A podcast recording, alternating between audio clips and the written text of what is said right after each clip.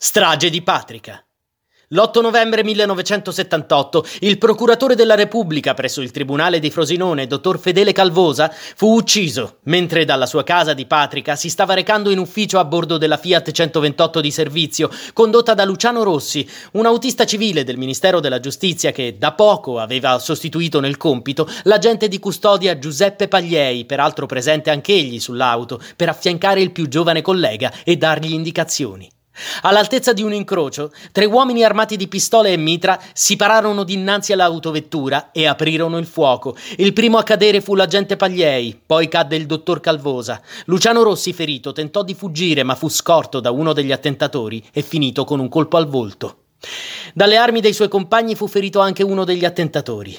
L'attentato fu rivendicato e addebitato dagli inquirenti alla organizzazione Formazioni Comuniste Combattenti che, in collegamento con Prima Linea e le Brigate Rosse, stava conducendo una feroce campagna contro i rappresentanti delle forze dell'ordine e i magistrati.